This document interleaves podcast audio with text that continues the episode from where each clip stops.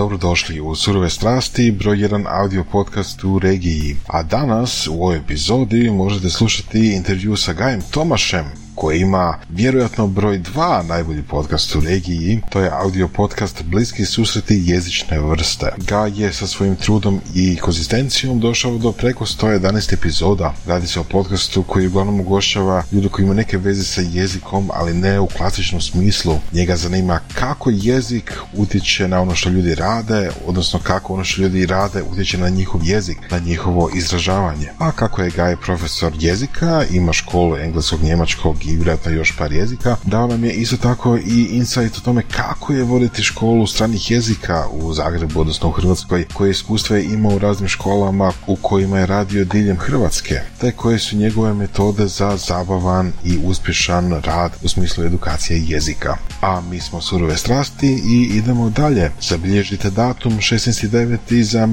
meetup uživo u Bikers Beer Factoryu. Uskoro ćemo pustiti karte u prodaju. Dođite poslušati o osobnim financijama od najvećih stručnjaka u tom području, naših gostiju. Biti će zanimljive teme, biti će zanimljivih prilika za upoznavanje i za networking i potencijalno za poslovne prilike, naravno. Tu su naravno i naše lektire, to su prepričane knjige iz područja leadershipa, prodaje, marketinga i mnogih drugih poslovnih tema na academy.surove.com i možete nas još podržati i na Patreonu, to su Surove strasti na Patreonu. Dođite na naš web page Surove strasti, na našu Facebook grupu Objet Surove strasti i čujemo se, pričamo, komuniciramo, četamo, šaljemo si komentare. Hvala i do slušanja. Ovo su Surove strasti.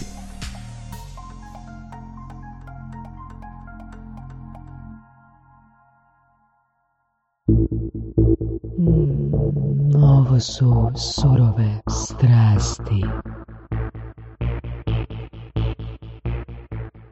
Jesmo li krenuli? Krenuli smo. Evo nas. Krenuli smo davno, prije 3 godine. Da. Prije koliko je to bilo? To je bilo, ne, nećemo reći prije koliko je bilo, moramo maknuti dvorac.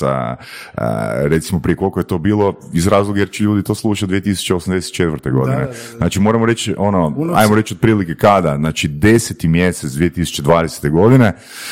Ja sam bio jedan od gostiju kod Gaja Tomaša, novog, pod navodnicima novog podcastera. Vorac je bio par mjeseci prije kod njega i rekao sam ono, gledaj, ono, sad si na 50, ne znam, jednoj drugoj prvoj drugoj epizodi, napravi 100, dolaziš kod nas i ono, fakat moramo dići ovoga, tu podcasting, a gle, pa mislim, nije to zapravo niti puno, kad pogledaš, mi smo 100 probili voras nakon nekih godinu i 1 mjesec, tak nešto. Znači, mi smo snimali jednu epizodu tjedno, prvih 6 mjeseci i onda smo se prebacili na 2 epizode tjedno. Znači, ako se dobro sjećam... Početku... Kasnije smo. Izvim smo više od par mjeseci sa jednom epizodom. Da, pa znači od kraja 11. znači do 1.9. ti je išla jedna epizoda tjedno. Da. A onda 9. mjesec smo počeli baš štancati. Znači, bio je jedan tijan kad smo snimili 10 epizoda ili 11.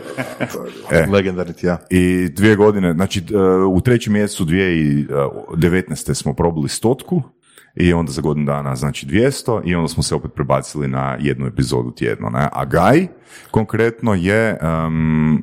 ti si od početka snimao 2, znači jednu s gostom i jednu... Tako je, u početku je bilo, gost će biti ponedjeljkom i uvijek sam te volio fiksirani termin, znači ponedjeljkom 11, četvrtkom 11 i onda je bilo, ok, gost će biti ponedjeljkom, taman mi treba vremena dok mi gost dođe, a četvrtkom ću onako sam epizode. I prvo su bile epizode, znaš, malo se, kako se bavim podučavanjem jezika, pričat ću više o tome kako koje metode primjenjujem, kako drugi mogu, profesori koji slušaju isto uzeti te metode i kako oni koji uče jezik prepoznati kako mogu sami raditi.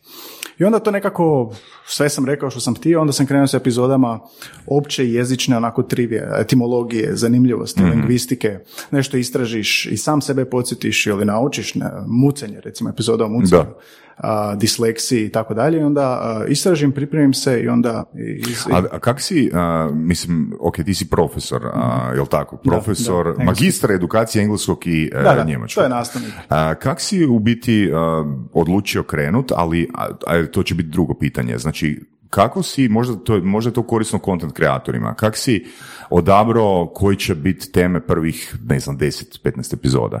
Je li to bilo čisto ono tvoje, ono što tebe interesira, ili si imao neku strategiju? Pa mislim, cijeli podcast je krenuo tako što sam se ja htio izražavati na neki način da to nije znanstveni rad, mm-hmm. da to nije status na Facebooku i da to nije LinkedIn. Mm-hmm. I onda sam tražio tu nekakvu nišu kako mogu pokrenuti nekakav medij koji, gdje nema tako nečeg. I tu si mi ti pomogao, jer si jednom baš u ovom podcastu si rekao, važnije je biti prvi nego bolji. Tako je nešto bilo u nekom poslovnom razgovoru i to je bila prekretnica. Ja sam planirao, čuo sam se s Vorasom ranije, Voras, hvala ti što si puno pomogao oko savjeta i to je jednostavno bilo ono, idem sad krenuti, znam stotine ljudi da sam radio po 7 srednjih škola, radio sam na 3 fakulteta, radio sam 3 škole stranih jezika i držao stotine, tisuće sat instrukcija i upoznao sam, znaš, ono, različite sfere ljudi. Radio sam na prometnom faksu s pilotima, radio sam na katoličkom sa svećenicima, radio sam na ovom prometnom fakultetu gdje još uvijek radim. I onda upoznaš stotine ljudi i vidiš da niko nije nikad s njima razgovarao o jeziku, znaš. Razgovarali su o onome što se oni bave. I onda u početku mi je bilo hoću li ja uopće moći njima objasniti što ja zapravo želim dobiti od njih. I onda u onom mailu napravio sam priručnik za goste na 2-3 stranice što je ovo, zašto vas zovem. I onda je bila kategorija, a zašto vas zovem? Ili ste pod A, osoba s kojom sam surađivao i smatram vas inspirativnim. Ili pod B, osoba koju sam pratio i divio se godinama. Ili pod C, nismo se nikad upoznali, ali sam kroz svoje suradnike kojima vjerujem saznao puno lijepih stvari o vama. Ja, to je bio generički nepersonalizirani mail. To je čisto copy-paste ono. Da, to je bio generički priručnik u PDF-u, a onda u mailu, u tekstu maila bi ja opisao zašto baš ti, jel ti imenom i prezimenom i konkretno da, znači onako. Dara. U privitku pogledaj, baš sam napisao sam generički PDF koji svim gostima šaljem, tako da ne bi bilo da. Znači, ovo je priručnik, a ovo je u mailu, slušaj što ti... Da, sad kad kažeš u biti na koliko strana si bio raspršen i raspršen si i dalje, mm-hmm. ono, za takav, barem u startu, neprofitan projekt, mm-hmm. fakat treba dobra optimizacija. Da, bilo mi je ono, mislim, to mi je kompletno novo bilo, a mislim sve i obrt kad sam pokrenuo, to je sve kompletno novo, ne znaš gdje ćete odvesti. I s podcastom je bilo... I kak je kod nas podcast nije toliko velika forma, svi su bili ljudi, ok, super jezik, šta ćeš u pravopisu pričati? Našo kao, pa ne, to baš ne bih htio. Baš bih htio proširiti nišu na svaka struka se na neki način ostane jezik da bi nešto postigao. Poslovni, od majstora do učitelja, do prevoditelja, naravno ima i jezičnih struka, ali ne samo one. Znači, svi se nekako koristimo jezikom da bi nešto ostvarili. Bilo to psihoterapija, bilo to komunikacija pilota sa zračnom kontrolom. I onda sam htio saznati, daj mi malo ispričaj.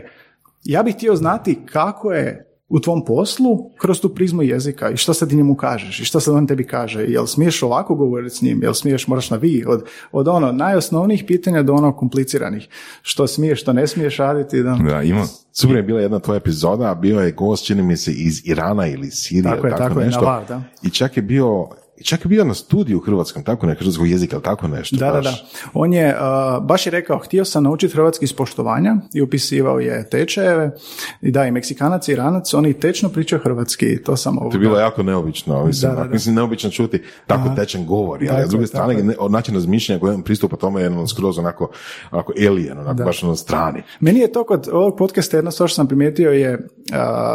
Postoje nekakva promocija za Hrvatsku, jer su mi se počeli javiti ljudi iz Australije, iz Kolumbije, iz Amerike, koji kažu, ja nemam nigdje priliku čuti hrvatski, baka, djeda, emigranti, znaš, bili su mi Hrvati, jel da, mi smo celi, nikad ga nisam učila, ili sam ga malo učila, nešto s bakom, i onda ja kod vas imam priliku slušati hrvatski. Ja sad, da. Ili općenito, samo hrvatski slušati, meni je to jako lijep jezik, meni je to jako lijepo kako vi govorite, kako gosti govore, znači samo to.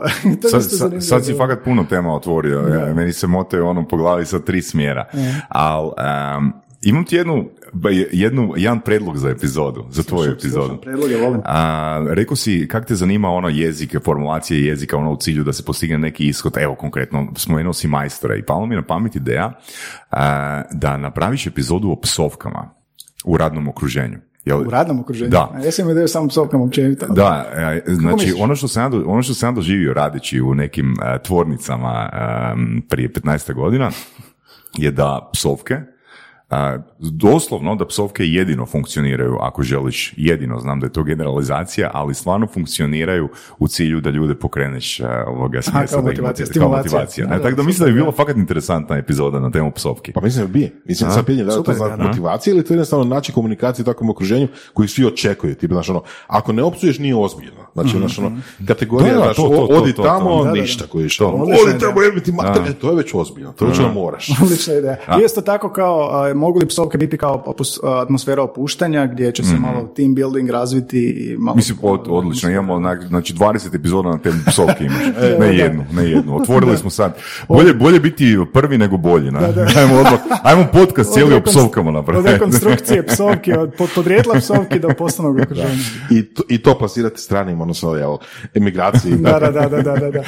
Da, pa nisu dugo bili, ne znaju najnovije psovke, možda nešto tako. Da, ali pazi ono, na temu onoga što si rekao, bolje biti prvi nego bolji, ti si odabrao temu jezika. Ali zapravo samim tim što si prvi, ti možeš doslovno o bilo čemu pričati, ono, unutar kategorije riječi tako jezik. Tako je. Jer da je netko bio ovoga prije tebe, onda bi opet morao razmišljati o nekoj novoj niši. Da. Tako je bilo, znači, kreneš kroz jezik i onda nekako kultura koja je neodvojiva od jezika. Recimo, imam taj segment stranci u Hrvatskoj, pa onda kako ste došli, koji je susret s kulturom, pa se pređe na hranu, jel da, šta volite, šta ne volite. Jednostavno, jezik se ne može svačati samo ovako kao onaj konj s onim naučnjacima da gledaš samo u pogledu alata za komuniciranje ili pisanje ili objavljivanje radova, nego što sve jezik donosi sa sobom. Promjenu mentaliteta. Postoji ovoga velika istraživanja lingvistička koja govore kako se mijenjaš sa znanjem stranog jezika, kompletno ti se osobnost mijenja. Imaš konkretan primjer? Pa da, recimo znam po sebi. Engleski, njemački govorim. Kompletno kad pređeš na engleski i ako si okružen autentičnim govornicima tog jezika, počinješ više biti kao on. A po time mislim, počinješ manerizme poprimat, počinje ti se mijenjati glas, isto tako razmišljanje. Duže vremena ako si počinješ sanjati na tom jeziku. Da, ja sam to čuo malo drugačijeg konteksta, tipa tamo gdje si naučio jezik. Ako si u Hrvatskoj naučio jezik od ono mame, tate, bake koji su imali jedno okruženje, tipa socioekonomskom stilu, jedno okruženje, koji je onda si naučio engleski od, ne znam, od upper English middle class, kužiš, i ako si naučio, ne znam, engleski od teksaskog nekog rangera, znaš, ono tako, znaš, imaćeš posve drugačiji pristup kada komuniciraš na tom jeziku, jer si pokupio njihove manerizme, jel, kad si učio. I to je to. Može biti i utjecaj medija, ti sagledaš filmove, ti si engleski dosta razvio na temelju filmova, na temelju medija, na temelju književnosti čak. Jednostavno, kako te jezik kroji i kogniciju, kako razmišljaš, pričali smo o psovkama, u jednoj epizodi smo razgovarali o jezičnom seksizmu i rasizmu. Koliko se kroz jezik perpetuira konstantni seksizam i rasizam koji je prihvaćen jer je to dio jezika i niko ne dovodi u pitanje da je to tako. Primjerice, oni izrazi radnik od crnaca, ili tako nešto, baš jedan gost to je istaknuo. Samo zato što je dio jezika ne znači da ne utječe na kogniciju, a utječe na kogniciju, utječe na ponašanje ljudi, prihvaćanje... Je li to ono stilu fireman? Što? Je li to primjer za fireman? Da. A dobro, to je više onaj politička korektnost, da. Officer, jel da? Ne sviš. Aha, misliš na što? Kao policeman, ali policewoman. Da, pa to smo s, kako se zove, Jasminko pričali, jel da? Firefighter, više nije fireman. Da, pa dobro, to je i politička korektnost, ne smiješ više imati silu, znači ne smije biti police force, ne smije biti sila, jel da? Da, dobro, to je i strana političke korektnosti, ali i to je isto dio toga, da, kako se mijenja, prilagođava jezik i onda imaš kritičare, naravno, druga strana koja se buni protiv toga kako sad se nešto godinama moglo koristiti i sad zbog nekih tih pravila ili drugih ljudi koji bi se mogli naći uvrijeđeni, kako to sad više ne postoji legitiman razlog za koristiti te izraze. I to je taj sukob tih preskriptivista i slobodnih, recimo tako, onih koji se izražavaju tako, i to je bila zanimljiva epizoda. Što si naučio od svojih gostiju o jeziku, a da ti nikad ne bi pao na kraj pameti, ono, došlo do tebe da nije bilo podcasta? Rekao bi, naučio sam to da ja sam, kao što sam rekao, idem ja čuti kako se koristi jezik u struka koja nije moja. Ja sam profesor, prevoditelj. Idem ja čuti kako je to nekome ko se ne služi jezikom da bi baš zaradio. Jel? I Siguran sam bio, ok, bit će dosta, ali šta sam ja čuo, šta oni, kako ljudi koriste jezik, to je nevjerojatno. To je kao da imaš jedan svijet za sebe, a ti si tu mali prevoditelj i profesor i ti misliš... U kom smislu? Pa u smislu, na primjer, ne bi, pa recimo pilot i komunikacija sa zračnom kontrolom. Oni koriste engleski, koji je moja struka, koji nema veze s engleskim koji ja podučavam. To je radiotelefonija, to je, ne smiješ ovo reći. Doslovno je gost rekao, gramatički ti je tako, ali nemoj to više nikad u kabini izgovoriti. Jel se sjećaš rečenice konkretno? Oni ti imaju kao check listu, znaš, kad nešto pođe krivo ili ako ne pođe krivo, znači redovno. I bilo je kao, on je uočio, gost je uočio grešku gramatičku u check listi i ispravio je i rekao gramatički točnu rečenicu. I sve prođe ok i kažemo na kraju kopilot, nemoj to više nikad ispravljati. Check lista je Biblija, to kako piše, tako čitaj i nemoj više ovoga. Da. Jer su navikli, da čuju baš taj slijed riječi, ako čuju taj slijed riječi onda sve ok, ako ne čuju onda je problem. Tako je, baš što je otkrivo. Znači ono otkriješ da je gramatika nebitna u recimo jednom spektru. To je fraza, to nije više ono rečenica za koju ima smisla, nek to nešto ti mora ući u uho, zabilježiti se i to je tako. Tako je, ne znam, od najviše od ovih stranaca, tipa kako je učiti hrvatski jezik? To sam naučio, mislim, kroz primjere, šta njima teško, pa onda skužiš da su svi rekli padeže, pa onda počneš razmišljati, pa nisam nikad učio padeže, sjetiš se nešto iz osnovne škole, kako je bilo koga, što, komu, čemu, ali strancu, kako je to teško, koliko mu je to zahtjevno. Šta sam još naučio? Pa najbolje mi je bilo možda vidjeti te struke, kako u kojem odvjetnica je bila super. Odvjetnica je rekla, pravno ne postoji bez jezika. Znači ti kako fizika, ako ja ovu čašu srušim dolje, ona pada bez obzira šta je rekao o njoj, a pravni jezik postoji samo u okviru kako ga definiraš. I ona mi je rekla, možeš ti napisati ugovor, ali kad dođe do spora ili nešto, sudac će to interpretirati. Nema ili. On će presuditi zato što ovo nije dobro, zato što ovo ne poručuje šta si htio reći, nisi dobro definirao ovaj pojam. Kao ona mi je rekla primjer, u najboljem mogućem stanju. Takve generalne fraze, to ništa ne znači, jel da? Znači ono, preciznost izraza, ona me dosta recimo naučila o toj preciznosti izraza, da sad kad otvorim svoj ugovor o radu, da sad to gledam, znaš. Da, tu se mogu fakat nadovezati na jednu rečenicu gošće Dijane Kladar, koja je gostovala u Surovim pred nekih 6 mjeseci, gdje je izgovorila rečenicu da je pravo vrlo kreativno. Znaš, zapravo je. Na temu toga, znači kak će to sudac interpretirati ili kak ćeš ti kao pravnik formulirati određeni ugovor da možda ga interpretiraš na način na koji tebi odgovara. Da. Sad je bilo, odvjetnica je rekla sa AstraZenecom, sa cjepivima, što je bio spor sa Europskom unijom, isto je uzela primjer kako je bilo u ugovoru napisano. Bio je takav neodređen izraz da je AstraZeneca napisala u najboljoj mogućoj mjeri, tako nešto, u najboljoj mogućoj mjeri ili best effort, nešto je tako bilo i onda jednostavno AstraZeneca digla ruke, gledaj, to je bila naša najbolja moguća mjera u tom trenutku i nije došlo cjepivo i sad se oni spore oko toga i to je bio recimo taj primjer, taj preciznosti u pravnom jeziku. Da.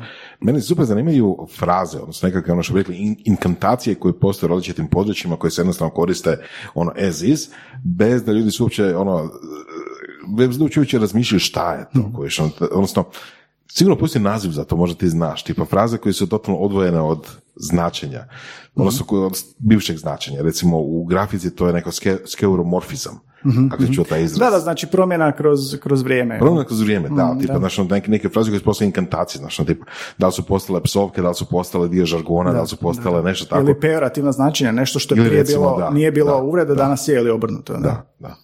Jesi našao na takve stvari?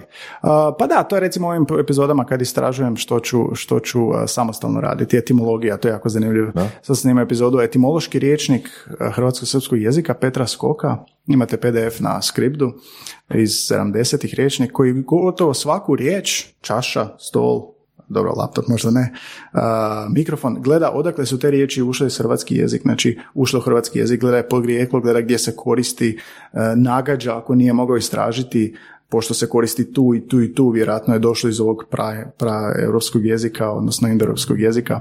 I taj dio recimo je zanimljiv kroz jezik što stvarno možeš istraživati i nikad ne završiti, znaš, kao i ovaj podcast ne može završiti jer uvijek će biti nekog područja koje nisi istražio kroz jezično. Možeš ići u prošlost, možeš ići u budućnost, jedna epizoda je bila o kako bi se jezik promijenio na međuzvjezdanim putovanjima, to je ono kad posada bude odvojena od jezika gdje se koristi. Ali to je budućnost, tako se događalo i na morskim putovanjima, jel? Znači to je ono, tako je bilo i prije, prošlost, tako će biti budućnost. Na primjer za riječ kompjuter, ali koja je prije označavala osobu, a ne stroj. Da. Računar, a? Da. Znaš to foru. Da. To mi je super bilo. Kako si došao do toga da snimaš baš audio podcast? Audio podcast? Pa, po meni, ja slušam podcaste, stavim slušalice, stavim na Bluetooth slušalice, vozim bicikl, hodam i ne želim gledat ništa. Po meni podcast, riječ podcast, inače dolazi od iPoda i broadcasting, jel da? Znači iPod koji je audio. Audio podcast jer... Ako ti, ja uopće ne razumijem zašto su podcast i video zapravo. Ali zapravo da, na tragu toga, znači, zašto mi danas zovemo audio podcast? Da, baš sam... Nema smisla, odlično, ne? Da, ja moram ljudima isto tako objasniti. Ljudi znaju doći kod mene, pa kao, gdje su kamere? Pa ne, rekao sam podcast. Aha, audio podcast. Kažem, pa da, to je zapravo podcast. Da, zapravo je na našem teritoriju video izgurao ovoga... Da. Riječ podcast. Što vani nije tako. Vani audio podcast je ono defaultni oblik podcasta. Da. Samo kod nas je tako. Ja sam slušao i tako sam i učio kako biti voditelj od New York Timesa, od ekonomista, od velikih voditelja, od velikih podcasta. Učio, slušao malo pitanja. Ali najviše audio podcast jer želim slušati, ne želim gledati. Ti ako hoćeš gledati, odiš na YouTube, gledaš milijune sadržaja. Ne, ja ne želim sjediti za računom, želim šetat, slušat, Voraše, Saša, tebe dok pričate, inspirativne goste i učiti od njih dok mi, ne znam, vjetar ide u kosi ili ono dok šetam ili dok čistim WC, to isto ono gostima kažem, možete slušati dok čistite WC. I tako su mi neki gosti isto rekli, ne želim sjediti 2 sata, podcasti traju ono sat vremena, ja isto ne mogu sjediti i gledati toliko dugo za računalom ili nešto, nego jednostavno kretanje i ti si pričao, jel da, Saša, dok si radio neki posao, isto si masu puta audio knjige, jel? Ista stvar, s audio knjigama, ista stvar. Da. Jednostavno kretanje, razmišljanje o tome, a ne da gledaš pa sad ti više promatraš ljude nek što slušaš.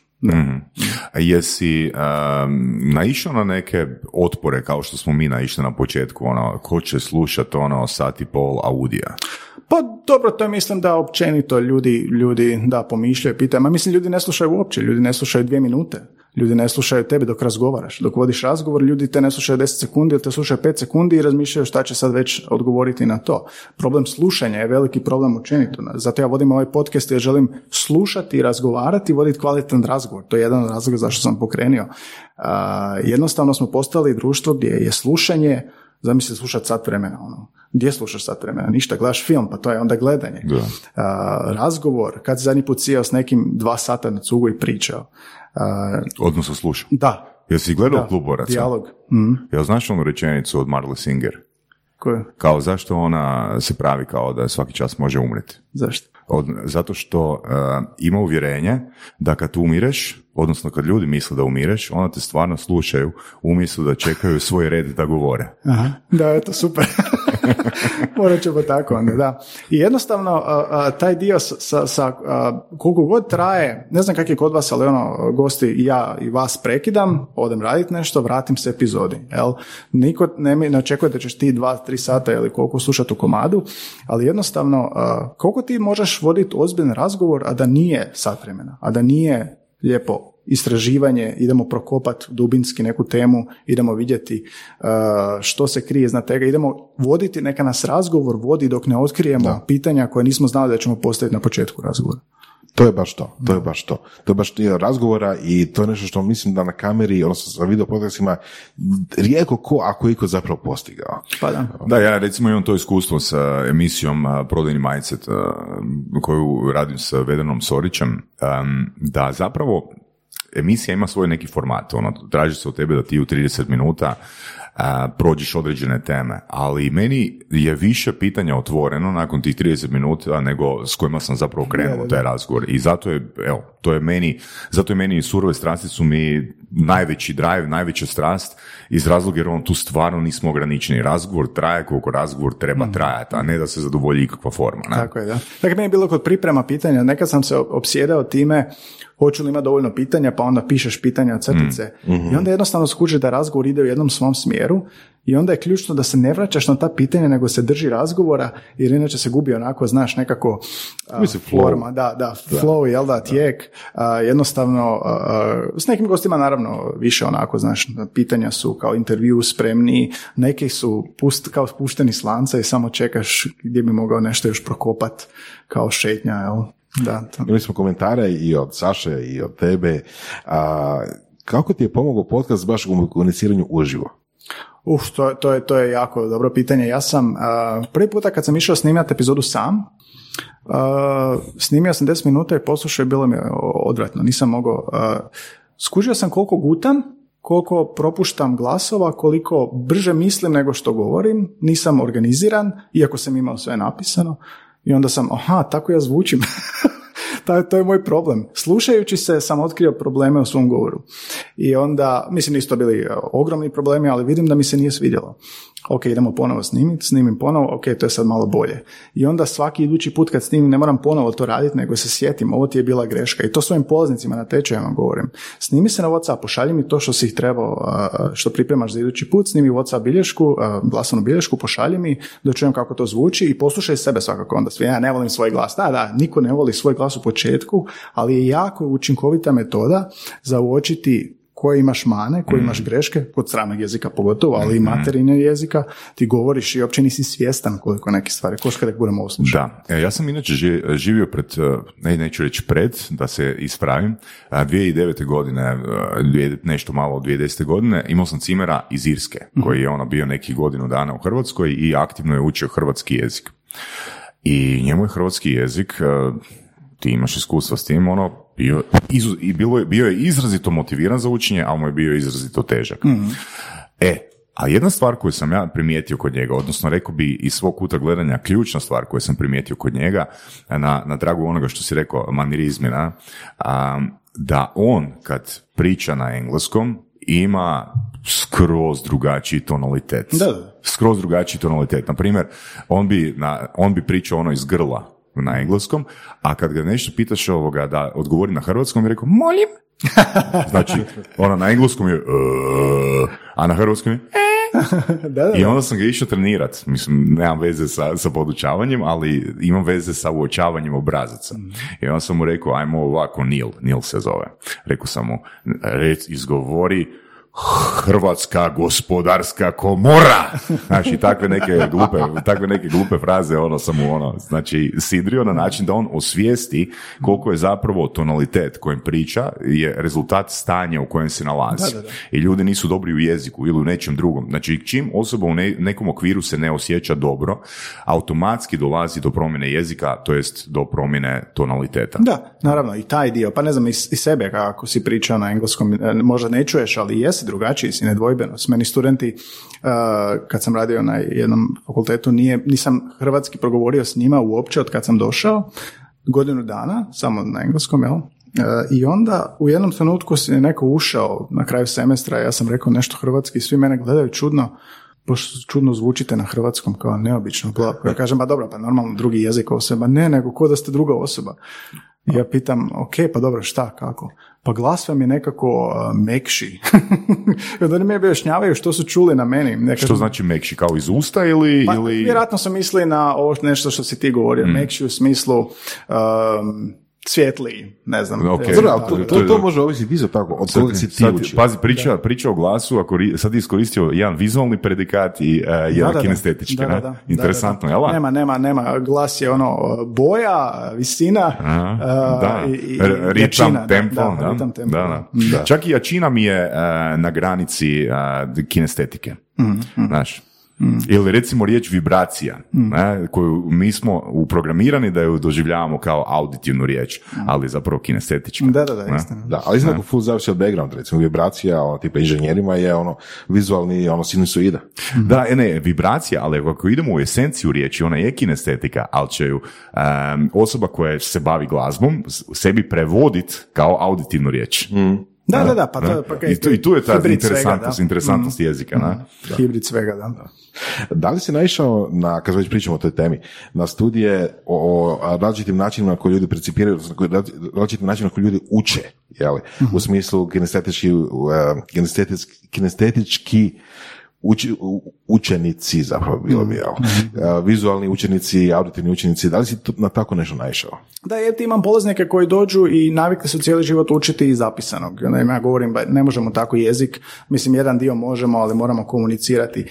Neki ljudi su čitav život naučili sve pisati i iz toga učiti, savladati, ne znam, da im je teško učiti jezik zbog toga. Treba im dugo prilagodba da se pređu na auditivno ili taktilno. Ja dosta koristim taktilne metode isto. Jel? Dam ti meni jedna lekcija. Da, jedna lekcija je ulazak u restoran, dam ti meni, zatraži me za meni, kao mora osjetiti i povezati rečenicu s time. Da.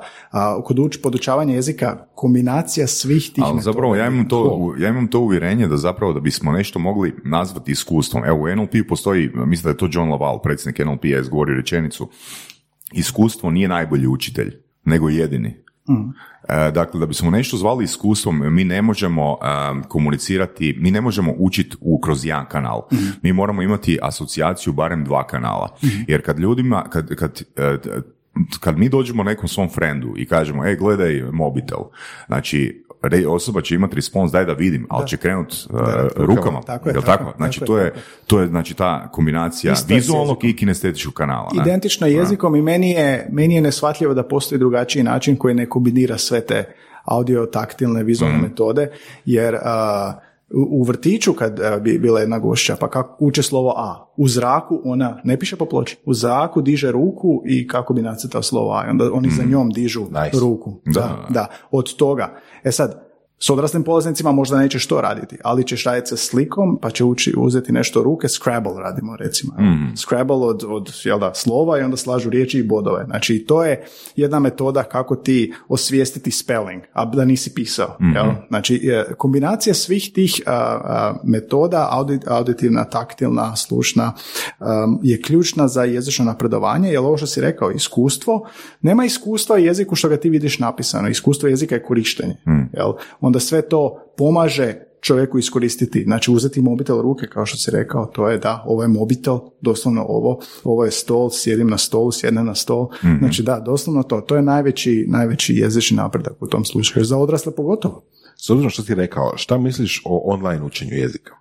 Pa ja sad radim, kako smo bili u pandemiji, onda je prolaznici, svi smo prešli online. I sad, kako pandemija završava, više manje se neki vraćaju, a neki ostaju. Bolje im odgovara tako.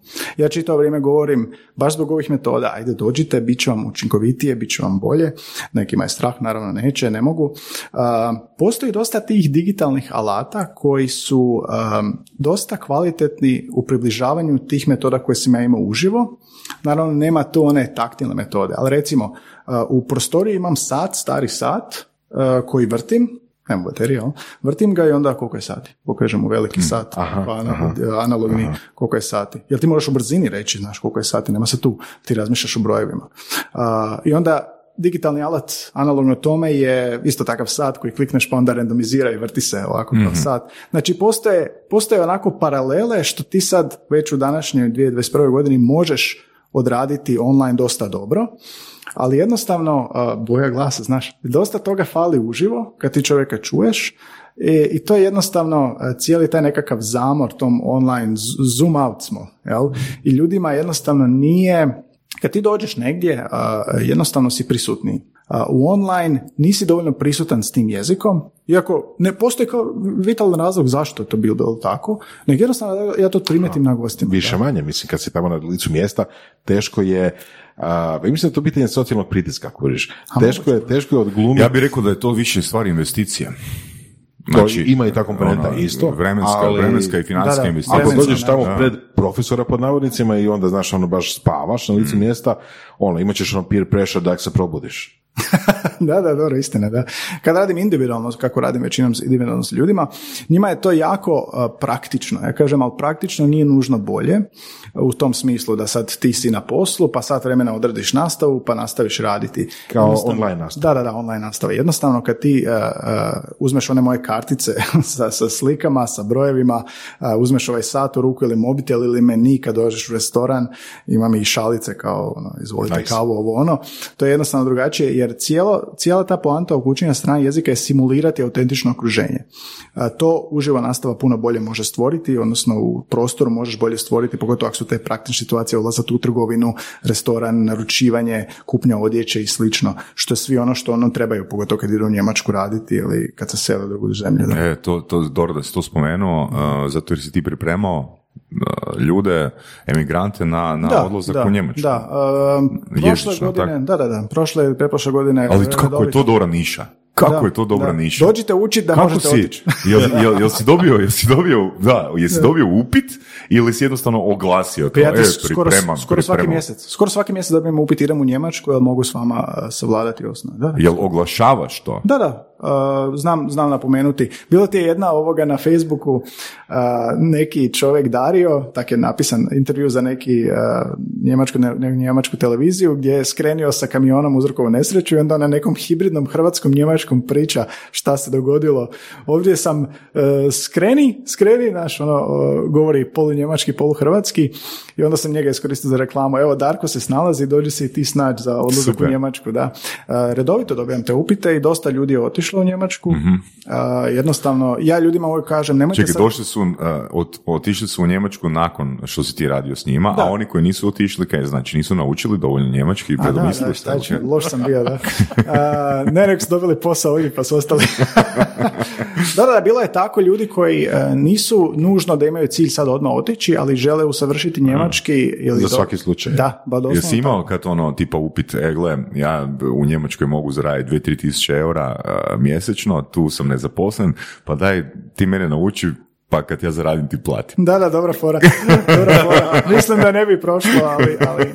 Ne, bilo je dosta ljudi, ja od njima kažem, naučite osnove ovdje. Ti nemaš razloga, i to je moja teorija, nemaš razloga učiti u Hrvatskoj jezik do jedne više razine osim A1 osnovne, ako ideš u stranu zemlju, jer ćeš ovdje dobiti bazu i onda ćeš tamo usavršavati. Bilo to tečaj, bilo to kroz svakodnevni govor. Super. Evo sad imam jedno ovoga... Uvijek me strah kad kažeš tako. Jedno ovoga, možda interesantnu temu, možda ako znaš njoj nešto. Jesi li čuo za osobu koja se zvala Georgij Lozanov? Nisam. To ti je neki Bugarin koji ti je imao škole, čak i franšize, ali davno, prije 30-40 godina, akceleriranog učenja stranog jezika. Da? Mm-hmm. Lozanovljeva metoda. Uglavnom, on je krenuo od... Jesi ti čuo? Da. Dakle, on ti je zapravo bazirao učenje jezika na uvjerenju da zapravo svi ili skoro svi jezici imaju istu bazu. Mm-hmm. Kad naučiš jedan jezik, znači tvoja glava, tvoja mapa je napravila već memorijski model za učenje bilo kojeg drugog jezika. Čak mislim da u Kranju, osobno sam bio tam da oni nešto rade, ima neki centar za učenje stranog jezika koji nešto kombinira sa tom Lozanovljevom metodom i gdje ti stave, vezano i na vizualno auditivno kinestetičko učenje, gdje te stave u fotelje i staviti one naučile, znate one naučile, one svjetleće naučile, znači staviti slušalice u uho, i samo te šopaju te s obrazcima, a isto tako iznad tih naočala, znači imaš spojene neke senzore ispod nosa. Znam da je to 90% toga je bullshit, mislim da se možemo svi složiti oko toga, ali ti je, znači disanje, odnosno ritam disanja ti je povezan, asociran je sa snagom svjetla, s jačinom svjetla. Mm-hmm. Tako da ti vizualno si stimuliran sa svjetlom, znači nosom, svjetlo se ubrzava, a to ti je zapravo sve služi za osobnu kalibraciju da dođeš u stanje u kojem tvoj um najlakše uči. Mm-hmm. I onda te šopaju s tim nekoliko puta dnevno i onda kad prođeš taj proces 3-4 puta dnevno toga, bla bla, onda ti još dolazi profesor koji ti još utrljava dodatno, koji ispituje kaj ti je ostalo i tako dalje. Pa ne zvuči mi toliko kao bullshit, zvuči mi zapravo dosta korisno jer... A traje 2-3 dana i mislim da košta 2.500 eura. Vrlo intenzivno, da. Iako je to jedna ovoga dosta to prodavanje polaznicima da je intenzivno učenje kvalitetno, jer dosta po školama jezika zna biti u 2 tjedna nauči jezik, znaš. I onda mi dođu kasnije i kao niste mi ništa naučili. To je dobio ni A2, B1 potvrdu. Ali ne bi ja rekao da sad postoji, oprostite što sam te prekinuo, ne bi rekao da je intenzivno lošije. Ja mogu iz svog iskustva reći je lošije, ali samo iz jednog razloga. Znači, evo, daću primjer. Ja mogu napraviti seminar u 8 dana ili ga mogu napraviti kroz 4 mjeseca svakih 14 dana. Ali u konačnici sve se svodi na osobu koja je polaznik. Mm-hmm. Netko može biti 8 dana, ako je to osoba koja je proaktivna, ako će se izlagati situacijama.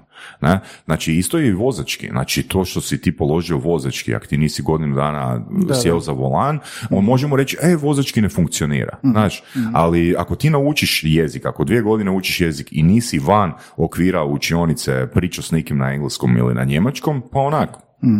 Sve je to ono za baciti u smeće, ono, ako je osoba investirala, a nije aktivno koristila. Da. Tako da, ja osobno mislim da je minus intenzivnih seminara u tome što nema taj broj ponavljanja, jer ljudi reagiraju na broj ponavljanja, a plus je to što si danas, evo, ljudi poput nas, vjerujem, lakše možemo priuštiti intenzivan seminar nego neki modularni pristup ili semestralni pristup.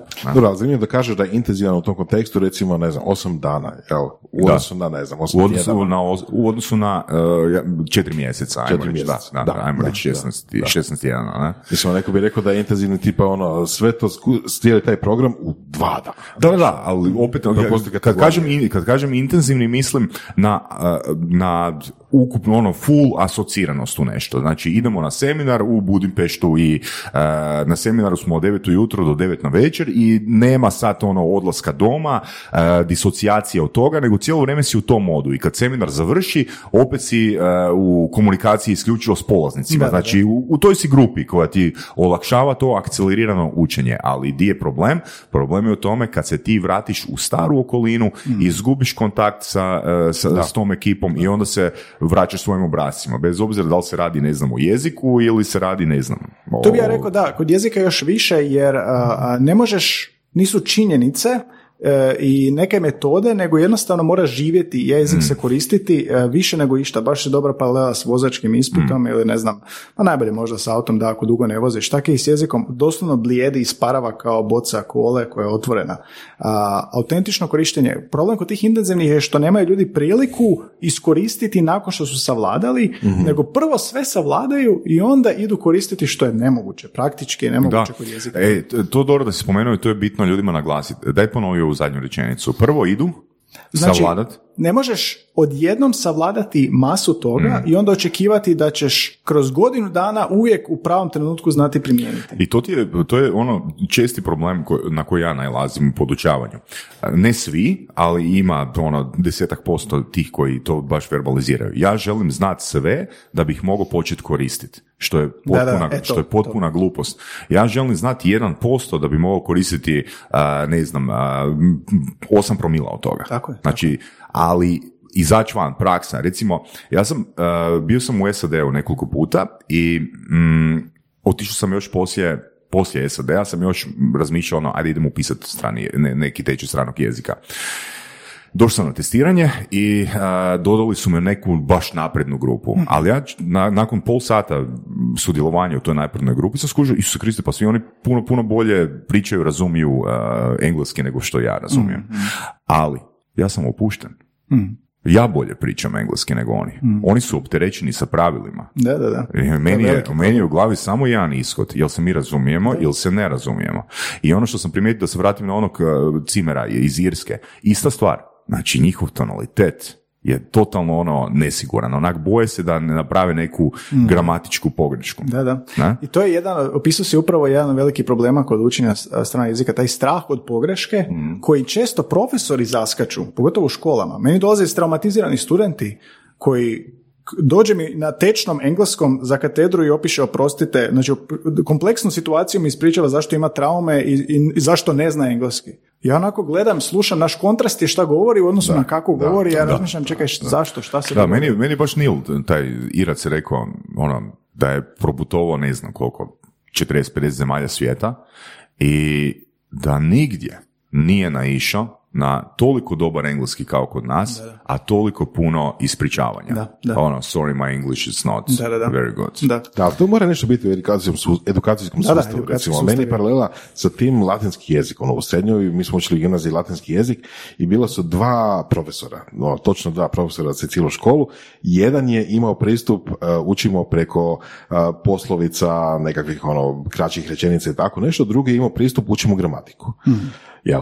I na najsliču ja sam završio kod tog koji uči gramatiku. Jel? I to je bilo ono, 2 godine usio, umeo u lila nekakve ono, nastavci, jeli, latinski ima isto na 1,000,000 padeža i čega se ostalo kojiš. Niko nije volio latinski, niko nije znao latinski nakon toga svega, kojiš malcetiranja, kojiš dok ova ekipa, ok, nije latinski za nešto treba znati, ono, naročito, jel? Ali ova druga ekipa je ono, znaš, tu i tamo znala nešto reći, znači, kod nas koji mogli smo analizirati rečenicu, kojiš, ono, a ne reći. I znači čuti u filmu ili u naslovu novinskog članka će čuti res non verba ili nešto tako i bit će im jasno, jer znaju šta to znači, shvatit će cijelu poantu. Da, a naša ekipa će možda znati koji je to gramatički oblik toga, jel, ali poanta neće znati. Ali isto tako što se rekord straša za pouzdanje, odnosno samopouzdanje kod pričanja jezika. Ja sam neko vrijeme bio rekruter, odnosno, rekruter za jednu veliku firmu koja je zapošljavala strane zaposlenike preko online platforme i tako nešto, znači online rad, remote rad, i nije, znači, razlika između one ekipe koja je bila opuštena i jednostavno govorila i one ekipe koja je stalno zamuckivala tražeći pravi gramatički oblik je ogromna. Ogromna. Znači ono što ti Saša rekao, nije bitno jel ti znaš ili ne znaš, reci to. Reci bilo kako, ali reci ono točnu stvar na vrijeme. A ne ono 3 sekunde sad pokušavaj razmisliti jel koji... Znači to sam primijetio, ok, nemam veliki uzorak, ali primijetio sam to kod Japanaca na tom jednom od prvih seminara na kojima sam bio 2007. godine. Znači Japanci koji su bili s nama u grupi, oni su katastrofalni bili ono u engleskom, ali su imali baš to, imali 100 stanje. Ono, doslovno nikakav vokabular, o ničem nisu razmišljali, imaju 100 stanje. Ono. Znači, oni su, po mojim kriterijima, interpretiram vjerojatno, ali po mojim kriterijima, oni su zapravo onak samo htjeli, ono, oni su više tražili od tebe, ponašali su se kao ti trebaš razumjeti ono što ti ja pričam, a ne ja se trebam potruditi da ti razumiješ o čemu ja pričam. Samopouzdanje, jezik bez samopouzdanja je katastrofalan. A ovo što si rekao o formalnom obrazovanju, mislim, bio sam i učenik i studij nastavnički i praksa i onda sam radio u školama i sada mi dolaze učenici škola na instrukcije. Taj jezik se u školama pretvorio, naravno generalizirati je loše, ali kad ti dođe 10 klinaca u 3 mjeseca iz različitih srednjih škola, onda nekako usudim se govoriti o tome. Engleski u školama se pretvorio u neku matematiku. Pretvorio se u nekako definiraj mi šta je ovo, znači definiraj mi... Check liste. Da, pretvorio se u to, da. Definiraj mi stol, definiraj mi ovu riječ, nauči ovo na pamet, prepričaj tekst, pa onda klinici nauče na pamet tekst. Jednostavno, to što si rekao, Boras, opsjednutost s pravilima, opsjednutost s definicijama je dovela do tog da onda ljudi 12 godina, ili je 12, da 8 od prvog osnovne, ali boje se onda govoriti. Ja bih rekao da je to nova stvar, ja bih rekao da je to nešto što se već povlači generacijama. Ali sad isto na tragu toga, znači... Mislim da nam svima, većini ljudi koji ovo slušaju i nama koji sjedimo u ovoj prostoriji, sjećate se onih situacija, ono, što je pjesnik htio reći ili što je pisac htio reći. Pa tu isto se u biti zapravo, ono, znači promatra se na jezik unutar nekog okvira. Mm-hmm. Jel tako? Da. Na? I zapravo i profesori su uprogramirani da ono, ništa izvan tog okvira ne može biti interpretacija onoga što je pjesnik htio reći. Uči se strukturalno kao sad eksplicitno gramatiku. Gramatiku po meni uopće nema smisla podučavati, nego nauči čovjeka kako reći dolazim za 5 minuta ili vjerojatno ću kupiti kuću, ili planiram se odseliti. To su 3 buduća vremena gdje ćeš ga ti kroz kontekst naučiti, ne moraš mu spomenuti ni šta misliš da Amerikanac zna šta je present continuous, šta misliš da Njemac zna šta je preterit. Nema razloga za imenovanjem vremena, nema razloga za eksplicitnim poučavanjem vremena, jer jezik nisu lingvisti, ti klinci, neće oni će otići sutra i treba će naručiti nešto u stranoj zemlji ili će preko chata pričati s nekim i ne smije napraviti grešku između prošlosti i budućnosti, ali to si ga ti naučio kontekstualno, jel, gdje priča o jučerašnjem danu ili priča koju će igru sutra kupiti. Približiti taj jezik ljudima, a ne ga držati distantno u nekom okviru gdje nema veze sa stvarnošću. To se često događa u školama, da jezik nema veze sa stvarnošću.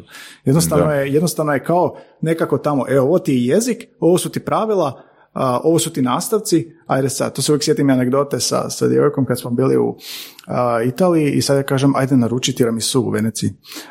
Joj, ne mogu se sjetiti kako se kaže naručivati.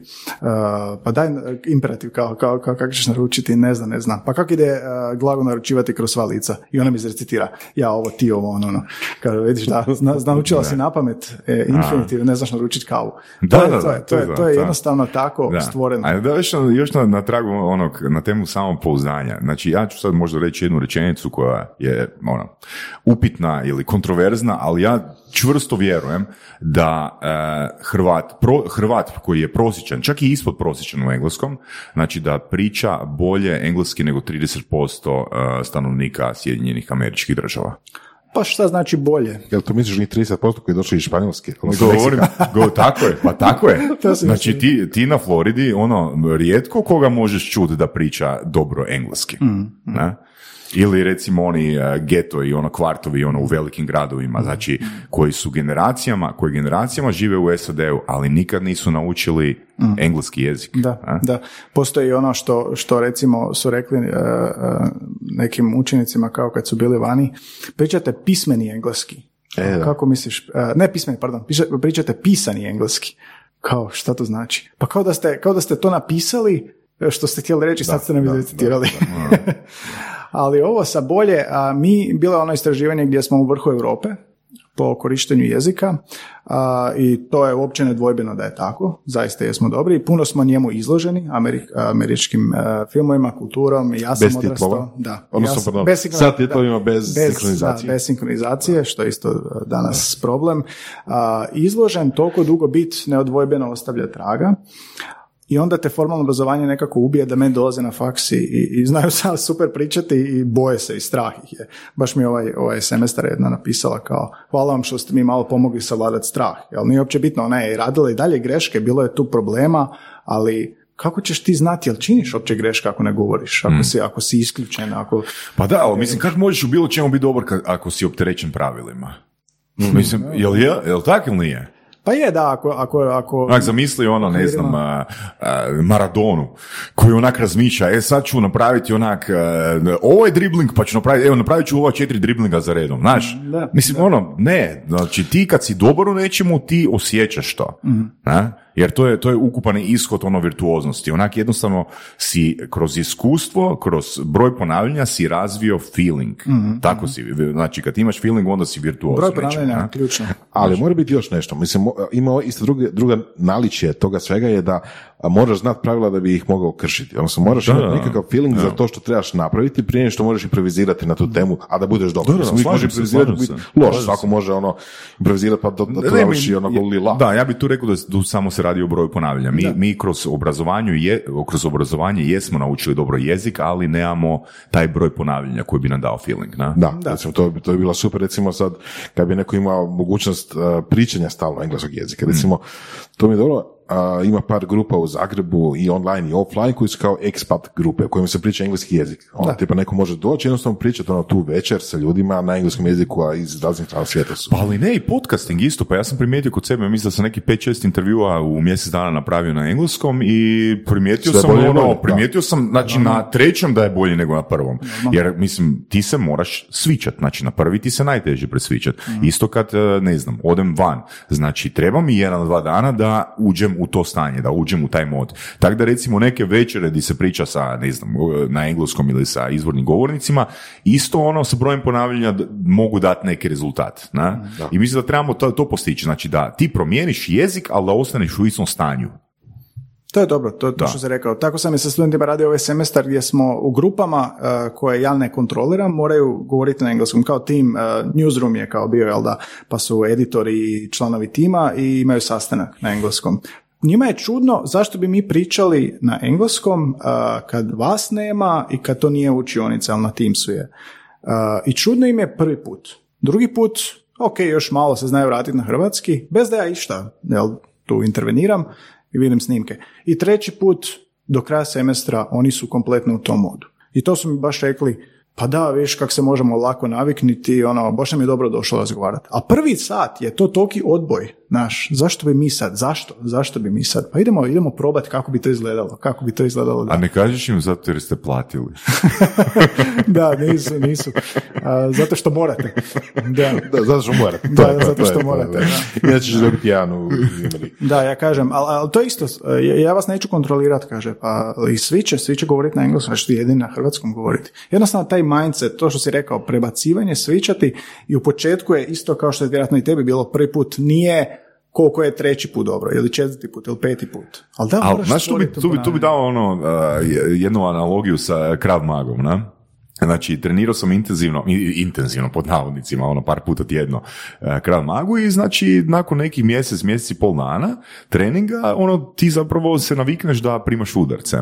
I nešto mi se dogodilo, udario sam neki fokuser s palcem i nisam 10 dana mogao trenirati, mislim da se ne ozlijedim. I dođem na trening i svi ljudi su isti. Ali počnu te udarati i to ti odjedanput opet imaš respons na koji si zaboravio. To je au, boli. Ali i opet mora proći neki mjesec dana da ti taj au nestane. I isto je s engleskim. Znači ja sada opet počnem raditi podcaste na engleskom, opet bi mi trebalo 3-4 epizode i treba se pomiriti s tim. Da. Ako to nije neki tjedni ili mjesečni obrazac, treba se pomiriti s tim, napravi 3-4 razgovora u sat vremena i doći ćeš u mod. Tako sam ja rekao polaznicima, šta mi je cilj, pa malo učiti jezik, pa hoće se ga koristiti kao kasnije. Pa vjerojatno ne, onda nemoj učiti. Da. Mm. Zašto ćeš? Ti zaboravit ćeš. Ja, znači, sad si me isto asocirao, znači ja sam ti prije 15-16 godina radio seminar brzog čitanja. Znači, I sad pazio, znači sjećam se jednog poziva, a takvih je bilo više.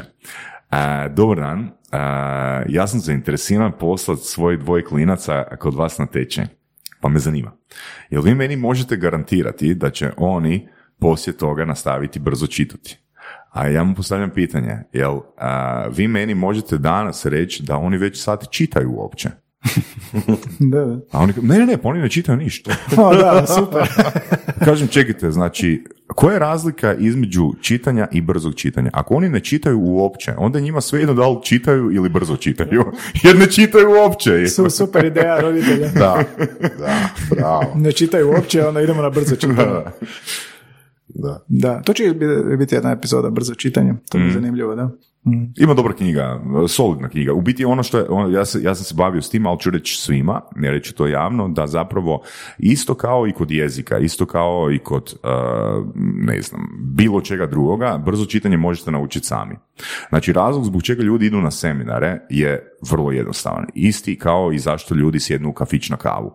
Jer im je zgodno, jer si to mogu priuštiti, jer žele dobiti neki ključ u ruke. Mm-hmm. Zato jer, zašto idu klinci na instrukcije? Gleda, sjednu, duplo više vremena, naučili bi to. Ali, samo to da imaš neku pomoć, da pomakneš dio odgovornosti sa sebe, to smo mi ko ljudi spremni platiti. Ono što ja garantiram svima je da ukoliko, znači seminar brzog čitanja u prosjeku traje neki 15 sati. Ukoliko ti uzmeš tu knjigu od Buzana, ajmo reći, posudit ću u knjižnici, ne moraš čak niti kupiti, nađeš tih par tehnika i samostalno investiraš 15 punih sati, imat ćeš isti rezultat kao da si bio na seminaru. Tako je dosta i sa jezicima. Ljudi plate jer su ljeni, doslovno mi kažu ljen sam ili nemam discipline. A impresioniralo me najviše što roditelji ulažu djecu u instrukcije, ali ne kao pomoć, ne u smislu kao nadoknada što su propustili ili ne ide im, nego uz školu žele još uložiti u dijete da napreduje, jer znaju da je u školi 30 učenika u razredu, ne dolazi dovoljno izražaja, a individualni rad zaista pomaže. Dosta sam imao takvih slučajeva gdje su zapravo klinci jedno, od 6. razreda do 4. srednje smo radili sa strane i gledaš kako napreduju zahvaljujući tim dodatnom radu i roditeljima. Definitivno da, ali tu je više stvar fokusa nego nesposobnosti. Znači svatko je sposoban ono, ako uloži duplo više vremena nego što je dobio na instrukcijama, postići isti rezultat. Ali problem je fokusirati se. Je li to dobro? Mislim, to da nadobudni roditelji šalju djecu na dodatne sate engleskog, mislim, ako se vratimo na ono što si pitao, da li ljudi će kasnije koristiti taj jezik, pa ok, možda neće za sljedećih 10 ili 15 godina koristiti taj jezik. Pa to je kompleksan problem, ali naglasit ću šta je dobro kod toga. Dobro je kod toga što djeca su u formativnom razdoblju najbolja spužve za jezik, i ako će nekad se to događa, nek se događa sada.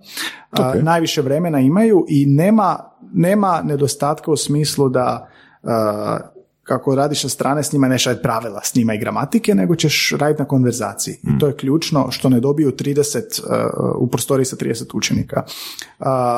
Negativna stvar kod toga je što ti imaš u školi nešto i onda još plaćaš nešto sa strane. I sad se tu postavlja pitanje zašto. Jel? Ti bi trebalo u školi dobiti to.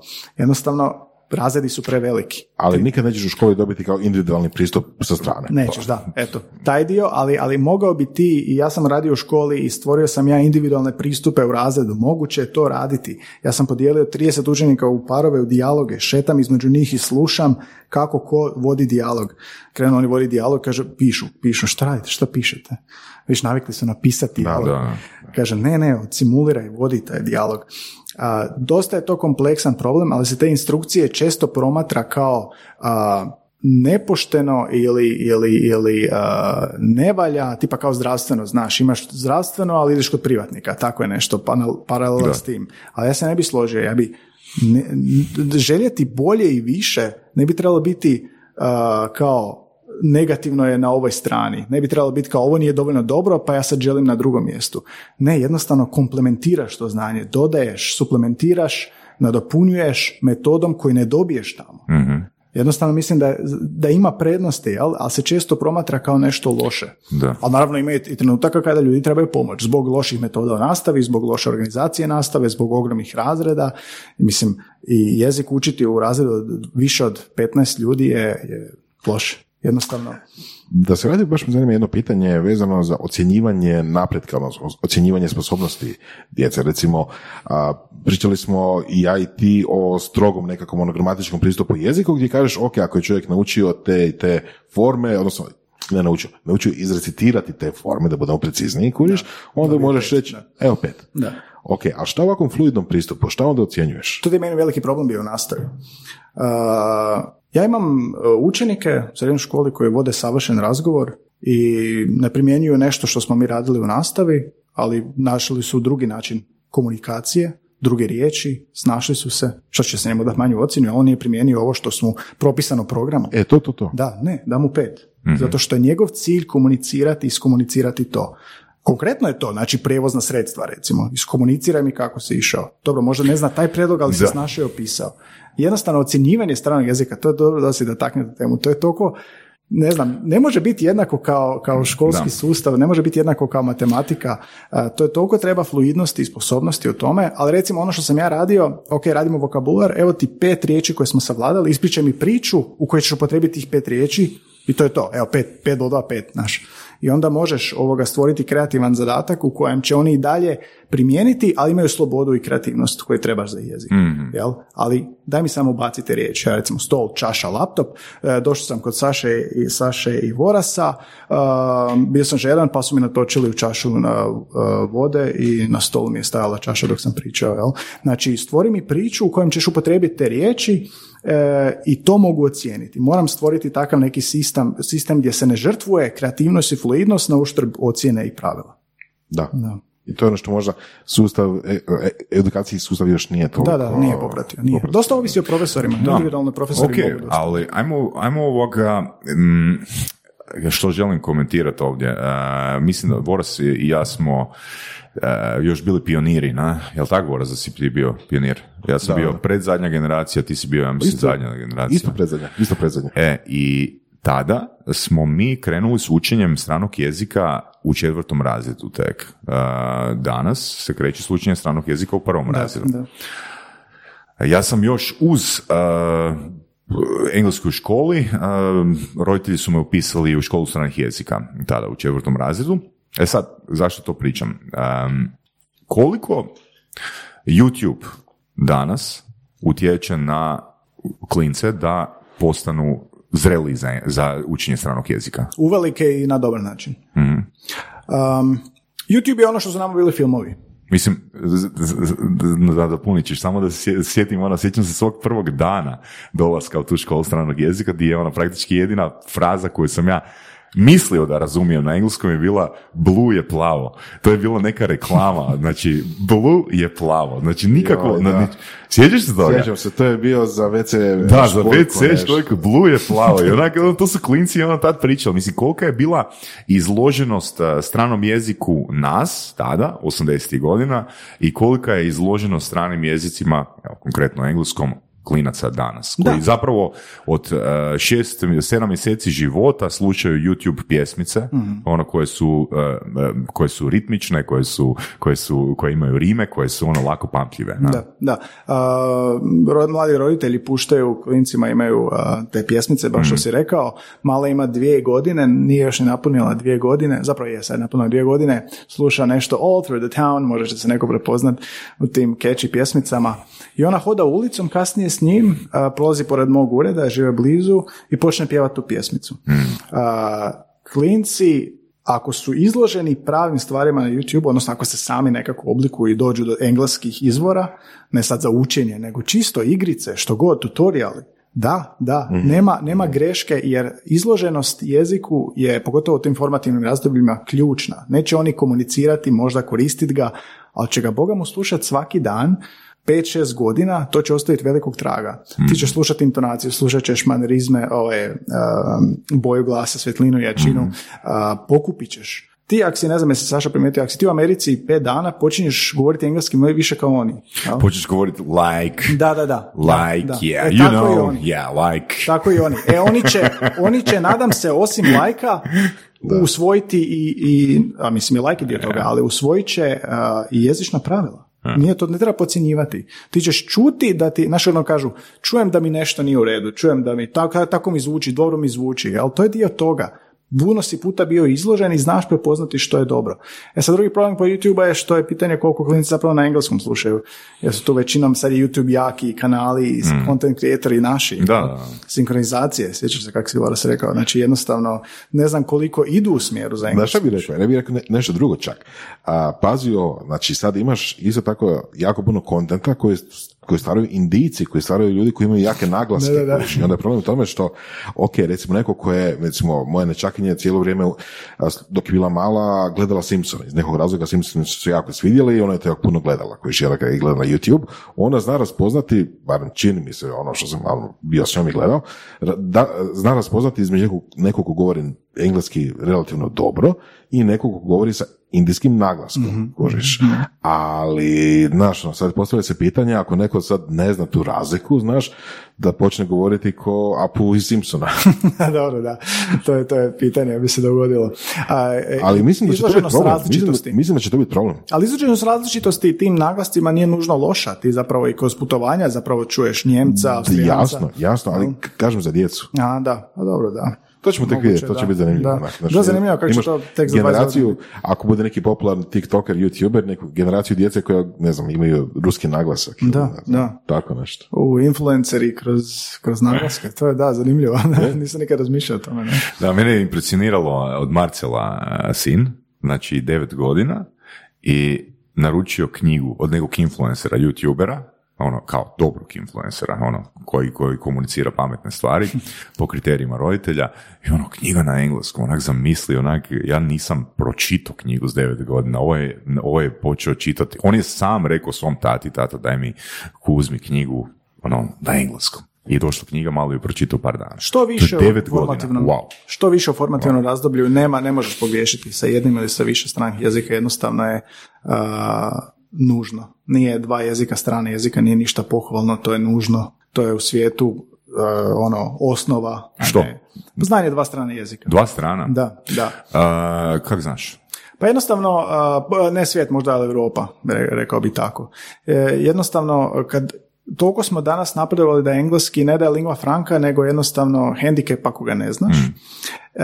Drugi strani jezik je nešto što si pokazao da si uložio u sebe, da si naučio dodatno, jer kao engleski se računa, neću reći svi znamo, nego jednostavno toliko si pod utjecajem engleskog koja god si država u Europi da jednostavno moraš znat. I onda drugi strani jezik ti je još, išao sam u ovom smjeru, ovo sam naučio, to mi je ovoga... Ali zašto? Ko to vrednuje?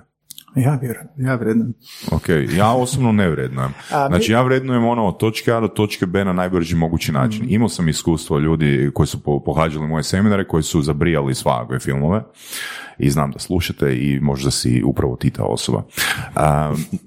I sjećam se jednog primjera od pred 10 godina, to je 2010. godine, čovjeka koji je rekao ja sam upisao, znači znam engleski, upisao sam njemački i kineski. Ja onako ok. Zašto njemački? Pa zato jer možda mi se otvori prilika bla bla. Ok, taj dio razumijem, ali zašto kineski? Pa Kina napreduje i stvori si priču od toga. I ona čekaj, ti ćeš sad investirati svoji 2-3 sata tjedno zato jer neka država u kojoj možda nikad nećeš biti napreduje. Onak. A više od pola stanovnika te države ono dobro priča engleski. Mislim, ja bi učio kineski, ali znaš kad bi ja učio kineski? Tek onda kad bi moj seminar bio naručen u Kini za 6 mjeseci i onda bi ono naučio kineski. Otišao bi kod tebe, otišao bi do Kranji ili nekako brutalno priča kineski i onda bi ono ekspresno išao učiti. I to je najbolje učenje. Zašto je to najbolje učenje? Zato jer je to učenje kad ti imaš jasno pozicioniranu vrijednost u svojoj glavi. Učenje bez vrijednosti je korisno, ali nema nužno neki objektivan opipljiv rezultat. Slažem se, ali ono što sam mislio je da zapravo postoji ta korist za drugim stranim jezikom. Jel meni dolaze ljudi na njemački, masa odlazi raditi u Njemačku, kolegica koja radi talijanski... Ali to respektiram, to je common sense. Da. Znači idem raditi u Njemačku, idem učiti njemački, idem raditi u Mađarsku, idem učiti mađarski. Da. Ali idem učiti mađarski zato jer dobro je znati drugi strani jezik, mi nije nikakav razlog, znaš. Ne vidim objektivan razlog zbog čega bi učio nešto što neću aplicirati, što neću iskoristiti, od čega neću imati rezultat. Ne? Da. Ono što sam htio reći u biti da postoji sve više razloga gdje ćeš drugi strani jezik aplicirati u tom slučaju. Da. Bilo to inženjerski posao, bilo to putovanje, odlazak živjeti negdje jer je postaje Europa, jel da? Znaš što bi ja to usporedio sad? Više manje, recimo sa modom, odnosno sa, evo recimo zašto ja nosim košulju danas? Evo, zato sam skužio da, eto, kada idem na poslovne sastanke ili tako nešto, ljudi vole kad se dođu sa košuljom. Iako bi mogao doći u hudici, mogao bi doći, ne znam, u majici, mogao bi doći u podkošulju, da. Ali ne... ali samo do portira. To je to kojiš. I sad već postoji nekako već nadogradnje, znaš, ako si pod navodnicima kulturan, a to se prevodi ako si u našem krugu ljudi, ljudi s kojim mi želimo komunicirati, ponašat ćeš se na taj način, imat ćeš te karakteristike. I u tom smislu već to ima nekog smisla koji nije apstraktan. Znaš, imaš korist. Imaš cilj. Imaš cilj, to hoću reći. Ali, s druge strane, da to ne postane kao Delboj. Sjećate se Delboja kad počne govoriti francuski, Pa i on ima cilj. Ali je potpuno fejlo. Da. Dobro, da. Ali je imao dobro stanje. Bome je. Dobro je završio. Da. Šta je govorio? Creme de la French. Za sve, nešto. Menage. To. Čekaj, daj nam još, molim te, reci Gaj, ti si bio koliko zamjena za 7 trudnica, ako sam dobro... Da, to prodajem parolu karijere. Čekaj, kako zamjena za 7 trudnica? Ne. Znači, vredio si više od 7 trudnica. Dozvoli da objasnim. To znači 14 ljudi. Bar. Dozvoli da objasnim. Govorim često, karijeru sam izgradio na trudnicama, jer kad sam krenio raditi, sam radio po zamjenama 8 godina. Zamjena za porodiljni dopust, profesorice engleskog ili njemačkog. Nisam izdao ti nije ti se motalo po glavi da odeš u Njemačku raditi. Tad. Znači, 8 godina si se ti možemo reći patio, znajući da nemaš siguran posao, da samo mijenjaš te trudnice. Cijelo vrijeme sam razmišljao tako dok nisam shvatio da je to blagoslov bio, jer sam se... Jer djeca su blagoslov. Da, osim što je natalitetu pomoglo. Jer sam shvatio da sam sagradio uvidom u različite perspektive gdje se jezik kako koristi. Sam sagradio sebe kao boljeg predavača i pokrenuo obrt, jer sam dosta naučio, jel? Pa i ovak je onak dosta naučio, da se na jednom mjestu radio, ne bili? Ne. Kako znaš, koja je razlika? Razlika je, ako odeš iz razreda u razred, razlika je. Ti možeš imati razred koji je tih i dosadan. Mm-hmm. I razred koji je bučan, nediscipliniran i bit će ti bolje s njima raditi. Mm-hmm. Znači, to je jedna osnovna razlika. A da ne govorimo o školama, o različitim razinama, pa i fakultetskoj razini. Svaki polaznik, učenik je nova priča. Naravno, ponavljaju se stvari, ali jednostavno moraš proći različite faze da bi se izgradio kao predavač. Da li to ide u smjeru da škole na različitim lokacijama, na primjer u Zagrebu, na temelju toga kakva je njihova ekonomska okolina? Da, da. Radio sam u Vinkovcima. Vinkovci i Zagreb, tu su nebo i zemlja. Vinkovci je obiteljska sredina. Kad sam zadao esej o homoseksualnim pravima, nije prošlo jednako kao u Zagrebu. Jednostavno, i da, to što si rekao, i sredina će utjecati na to i tu ćeš se prilagoditi. Sam misliš da takav esej daš ono, recimo, u Širokom brijegu. Pa da. Ili Imotskom. Da, to je bilo zanimljivo iskustvo. Onda, imaš profesora koji su me branili, koji nisu. Kakav je bio respons? Došla je učenica s Biblijom, citirala mi Bibliju. I šta si naučio? Da. I gdje ćeš tako nešto doživjeti? Da. Jednostavno, svaka škola, odnosno mi kolektiv, ti učiš i od suradnika, profesora i vidiš koje metode oni primjenjuju. Oni su tu duže od tebe, jel? I kak sam bio mlad, znači stariji su od mene, jel? Imaju više iskustva. Kolektiv, studenti, učenici, promjena sredine, ekonomska, sve te gradi kao predavače i postaješ bolji. Da, ne, u jednoj školi to bi bio smrt. A ja sam pizdio cijelo vrijeme baš to što si ti rekao. Znači, kad ću naći posao, kad ću se fiksirati, a sad uopće ne promatram tim očima da treba nešto biti fiksno, sad ne želim biti na jednom mjestu. Sad si poduzetnik. Da, pa i poduzetnik i na faksu, ali ne želim biti na jednom mjestu, to je ono... Jednostavno, mislim da moraš se graditi kao jezik, kao što se jezik mijenja, jezik razvija, moraš se i ti graditi i što više perspektiva dobiješ, uvida. Pa dobro, znači, ali nije ključno sad da moraš mijenjati ono 10 mjesta da, mislim, da se izgradiš. Recimo, meni je super tu primjer koji mi pada na pamet iz filma K-PAX. Jesi gledali film K-PAX? Da, legendarni film. Kad Kevin Spacey ulazi u onu instituciju i sad svi su psihički bolesnici pod snažnim dijagnozama, ozbiljnim dijagnozama i on u biti unutar tog konteksta, znači te jedne prostorije mijenja njihov realitet. Jel sjećate to? Da. Znači, Blue Bird of Happiness. Da. Znači, upravo to. Znači, sa novim inputom u istu okolinu ti itekako možeš bilo tko, može jako puno naučiti i o sebi i o ljudima. Ne? Slažem se da može biti, jednostavno mislim da kod promjene i sredine i škola taj proces ide brže i dobiješ širu sliku nek što. Definitivno, da. Da, jer tu te zapravo okolina povuče, to je okolinsko učenje, a ovdje zapravo za promjene unutar okoline moramo uložiti puno veći svjesni napor, jer kreativnost zahtijeva svjesni napor. Da. Pa ovo ide po automatizmu, isto koje učenje jezika, odeš van, pa eto, dio sam okoline, pa moram učiti. Ili ista stvar, sjest doma, otvoriti i učiti. Da. Kreativnost je ključna, odlučujuća za učenje stranog jezika. To bi se isto trebali dotaknuti, jer znači, kad sam pričao onaj zadatak, 4 riječi, složi mi priču. Da. Ja imam odrasle ljude koji ne mogu to, ili se naljute na mene, ili ne žele složiti mi priču. Okay. Kužim ako ne znaju, ali zašto ne žele? Zato što im je, doslovno mi je jedna... Kao žele uči gramatiku? Da, slušaj, jedna mi je polaznica rekla kao, neću igrati igrokaz. Kao to je, primjena jezika je igrokaz, to je igranje. Kažem, pa moraš, kroz igru ćeš savladati. Imam kockice na kojem nacrtano, recimo, autobus, hamburger i pas. I onda baciš kockice, dobiješ autobus, hamburger i pas. Složi mi priču gdje ću koristiti prošla vremena, jel? Savladali smo, govorili smo, već zna ih dobro, ajmo sad kreativnosti. I tu je veliki blok, kako sad to primijeniti. Kreativnost je isto što se kroz formalno obrazovanje i poslove malo pomalo ubijala i onda, i to je neovisno, to je identično za muške, za žene, za mlade i stare. Taj problem neke kreativnosti gdje svi imaju tu nekakvu, ili se prvi puta susreću s tom pa im treba malo vremena, ili imaju odboj prema tome, ne želim, ili nisam ja kreativan, čuvena rečenica, ja nisam kreativan, jel, s tim se kao rađaš. Ili to je glupo. Da, ili to. Ili s kreativnošću se rađaš, jel.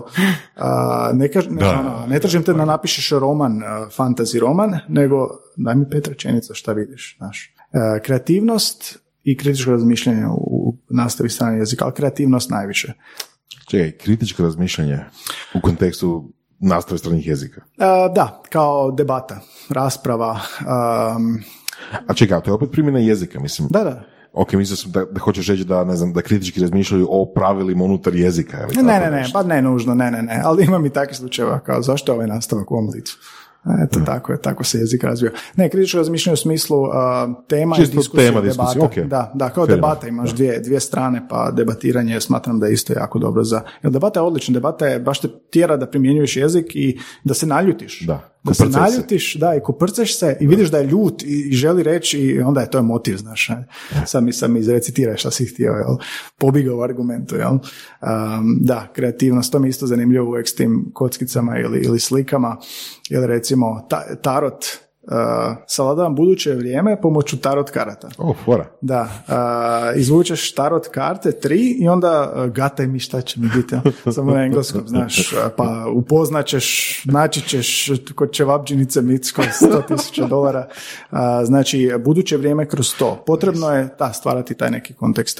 Dobro, ali tarot nije dobar kontekst, jer oni koji se bave takvim poslom imaju ili indijski naglasak ili neki meksički naglasak. Stavim ja maramo neku, nešto simuliram. Pa je li tako? Da, uzimam im posao, da. Kristalnu kuglu, evo, reci šta vidiš. Da, nešto. Imaš ono black Magic 8 Ball. To isto imamo najfore, ali kao pitaš se pitanje i onda je promočkaš i onda te piše no. ili yes, no, ali moraš si postaviti pitanje. Ili igramo pogodi tko, imam ono za glavu staviš, nije to više ljepljenje post-itova, znaš, imaš onu neku trakicu, izvučeš kartu gdje je neko zanimanje i staviš si gore i onda igramo podgoditi ko s pitanjima, jesam li ja taj, radim li ovo, učim li ovo, pomažem li ljudima i onda je tu vježbaš pitanje, jel? Znači uvijek to kontekstualno učenje, autentično. Čini mi se da si ti jako zabavan predavač, jako zabavan profesor. Pa zabavno je, sad sam proveo ankete pa su ljudi zadovoljni jer ovoga... Sad su tek zadovoljni. Sad, nakon toliko iskustva, sad su oni zadovoljni. Pa sad, nakon 2 mjeseca što su dolazili. Pa ne, mislim da je ljudi koji meni dolaze su uglavnom došli iz škola stranog jezika gdje nisu bili zadovoljni ili škola ili nisu godinama koristili jezik i onda im je... baš kad smo radili recimo restoran, polaznik dolazi u moju prostoriju kao da dolazi u restoran, onda mora pozdraviti, dobar dan, imate mjesto, imam rezervaciju, nemam 2 scenarija sve ovo. Ok, da li ti u tom kontekstu glumiš meksičkog konobara koji jedva zna engleski? Ne, mi smo u Felidiju restoranu u New Yorku, točno znam gdje i meni je isprintan s njihove stranice. Okay. Tako da, i tam Zadran njen radi. I jednostavno, dakle, stvaraš tu neko autentično okruženje gdje polaznik nema vremena puno razmišljati jer jedna zanemarena stvar kod učenja jezika je nije samo znati, nego i brz biti. Jer ti si na blagajni u Španjolskoj, koje kad sam ja učio, pa ona ti kaže cijenu i ljudi čekaju za tebe, sad ti hoćeš ti razmišljati o brojevima, jel ćeš brojati novce, ti moraš u istom trenutku pogledat, prepoznat kovanice, to radimo isto na tečaju da prepoznaš ove penije i cente, jel ti moraš na brzini raditi, ne sad što ti razumiješ, 50 centi nakon 2 minute, da, super, sad ću ja naći 50 centi, nego jednostavno ti moraš u 10 sekundi to napraviti. I to je zadnji korak, obično mi savladamo neku vještinu i onda, ok, ajmo sad 10 sekundi, ko molim, zašto 10 sekundi? Pa zato što će imati 10 sekundi na blagajni. Onda teže, ali da, korisno je jer onda kroz tu brzinu bolje si usvajali. Jesi te metode pročito negdje skupio nekakve iskustva, znanja ili ti to palo na pamet pa si napravio? Palo mi je na pamet, dosta sam učio od drugih gdje sam radio u školama stranog jezika, neke metode sam naučio od njih, ali jednostavno iz života sam učio. Odeš u pekaru, šta ja radim na hrvatskom, tak mora biti na engleskom. Ako ja odem u New York, u restoranu, ja govorim te fraze, meni, jedno sam im ukrao, mislim nisam ukrao, posudio sam meni, rekao sam da se bavim podučavanjem pa su mi dali meni. Šta se meni dogodi na putovanjima, zato volim putovati, to će se morati dogoditi i mojim polaznicima, to će se izgledno dogoditi i njima i ja znam dakle iz prakse što oni moraju znati i kako moraju učiti i gdje primijeniti i kako primijeniti. Meni to nekako uvijek prirodno dolazilo jer povezujem sa stvarnim životom, jel? U trgovini, u funkcionalnim nekim sredinama. Jedna gošća je pričala o Nizozemskoj, oni uče na početnom tečaju kod servisera za bajke. odlazak iz reseru za bajku u Amsterdamu, jel? Da. Znači, vidiš, to su situacije gdje svakodnevne situacije na kojima se ti tijekom dana susrećeš moraju biti dio tvog tečaja, jel? Ako osoba odlazi u tu zemlju, a ako ne odlazi, znači mora znati te osnove, jel? Te metode jednostavno ciljaju stvoriti autentičnu situaciju, simulirati. Pa, to. Mislim, i to je ono, jedini oblik ono na kojem osoba, ako nije u stvarnoj situaciji, može zasidriti tu informaciju. Da. Recimo, evo, vezano na jezik, jedna promjena u podučavanju, evo, daću istu rečenicu, znači, isti smisao rečenice. Kolika je razlika kad osoba na mom seminaru poveže ishod rečenice? Znači, ja bih rekao rečenicu, kad čuješ da ti osoba izgovori rečenicu, ja znam da si ti loša osoba, ti odgovori sa tim i tim. Ok. E sad, znači može rečenica biti, kad čuješ tu rečenicu, odgovori s tim i tim. To je prva. A druga rečenica, kad ti ona osoba u situaciji, u poslovnoj situaciji izgovori tu i tu rečenicu, stanka, ti joj postavi pitanje to i to. Jel kužite? Znači, ako osoba u svojoj glavi, ako smo preapstraktni, čim čuješ da ti netko kaže A vodi B, to je apstraktno, ali kad ti ona posebna osoba pod navodnicima, bez obzira što je to isto apstraktna fraza, ali osoba je lako protumači. Znači, u toj situaciji stavljena je u kontekst i zna gdje će iskoristiti određenu rečenicu, određeno pitanje. Kontekstualno učenje, kontekstualna primjena, to je to. Ili radimo vokabular za obitelj, pa obiteljsko stablo, ali sa post-itovima. Staviš mi, znači, mama, tata, baka, pa ih poredaš sve okomito prema dolje, super, objasnit ćeš mi ko, onda ih pobrkam sve i onda uzmem dvoje, aha, Jelena, Ivana, jesu povezani oni, jesu u srodstvu. Aha, Jelena, Ivana, onda mora razmišljati sin, bratov, kćer, ovaj, onaj. Znači, natjerati ljude da samo kroz imena moraju povezivati. Neko će te na ulici pitati, jel ti Jelena u rodu? Mislim, ne na ulici, nego kad te upozna, jel ti Jelena u rodu? Jesu njih dvoje u rodu? Ne, oni su ti par i tako nešto. Da. Dobro, mislim, ja te stvari i dan danas ne znam dalje od, ne znam, mame, tate, dede, bake, ne znam, jetrva ili ne znam, koliko ljudi zna što je jetrva ili svekrva ili, znaš, dobro, svekrvu još možda i znaju, što je jetrva? Ne znam što je jetrva, jetrva, mi nismo koristili jetrva. Ili jetrva snaha? Ne znam, ajmo da. Za petlje ćemo. Znam da postoji riječ, ali nema šanse. Jedno biznis pitanje. Da li si razmišljao o širenju? Da li će jednog dana biti Gajeva metoda podučavanja jezika? Pa, vjerojatno ne pod tim imenom, ali volio bi individualni način zadržati. Ta niša je individualni tečaj jezika gdje si potpuno prilagođen osobnom individualnom programu, za razliku od, ne znam, škole ili bilo čega gdje imaš 5 ljudi i onda mi polaznik dođe i kaže, ok, ona sa mnom kaže to i onda još 5 puta čekam da ona to rekla s nekim drugim. I to ima i prednosti i nedostatke, ali volio bi zadržati individualni rad. Ako idem u širenje, ili je broj polaznika pa se širi grupa, ali to ne želim. Ne želim na uštrb količine i zarade žrtvovati tu kvalitetu. E sad možeš reći, ok, par ima prednosti, ali ne, mojim metodama nema par prednosti. Ima prednosti u zadnjih 10 minuta nastave, ali ne u 60 minuta koje ja trebam raditi s njim. Tako da, što se tiče samog širenja, volio bi udvostručiti vrijeme svoje, nekako magično, da mogu više raditi i možda ćeš nekako u tom smjeru. Ili digitalno, znači da nisam prisutan, ali sam prisutan, da slušam, ali opet je individualno, to je tako nešto već. Možeš više raditi, prestani snimati podcast. Da. Prestani snimati podcast, prestani spavati, jest. Ali mislim da je to veliki dio što su ljudi zadovoljni, taj osobni pristup, jer ljudi su, kad sam krenuo s ovim, sam mislio da će ljudima biti usamljeno ako su sami na tečaju. Na kraju su ljudi introverti i ljudi koji ne trpe druge ljude.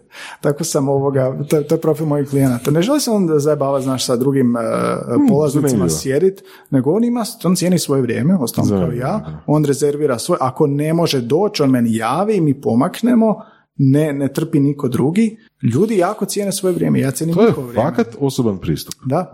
Da. To je fina niša. Ja sam mislio da će to biti, znaš, teško ćeš naći, ali ne, mi imamo, škola strane jezika imamo potpuno odvojene polaznike, to nisu isti ljudi. Njima će ići oni koji preferiraju grupni rad, meni će ići ljudi koji samo žele individualno raditi. I to je cijelo sam mislila da sam u konkurenciji s njima, ali nisam. To su kao dvije odvojene publike. jako zanimljiva stvar. Da, da. Ja, recimo, ne bi rekao da nisi rekao sad to, ne bi pomislio da tako nešto u situaciji. Individualno je, znači, mislim, ja te ljude onda i upoznam i znam čim se bave i mi popričamo i o njihovom poslu, a sad broker dolazi, njegov brat posebno na tečaj. Upoznam ja, naučim od njih u njihovom biznisu, brokerskom biznisu, pa onda kroz vrijeme kad ja malo razvijem taj cijeli taj tečaj, onda radimo brokerski, engleski, znaš, osiguranju.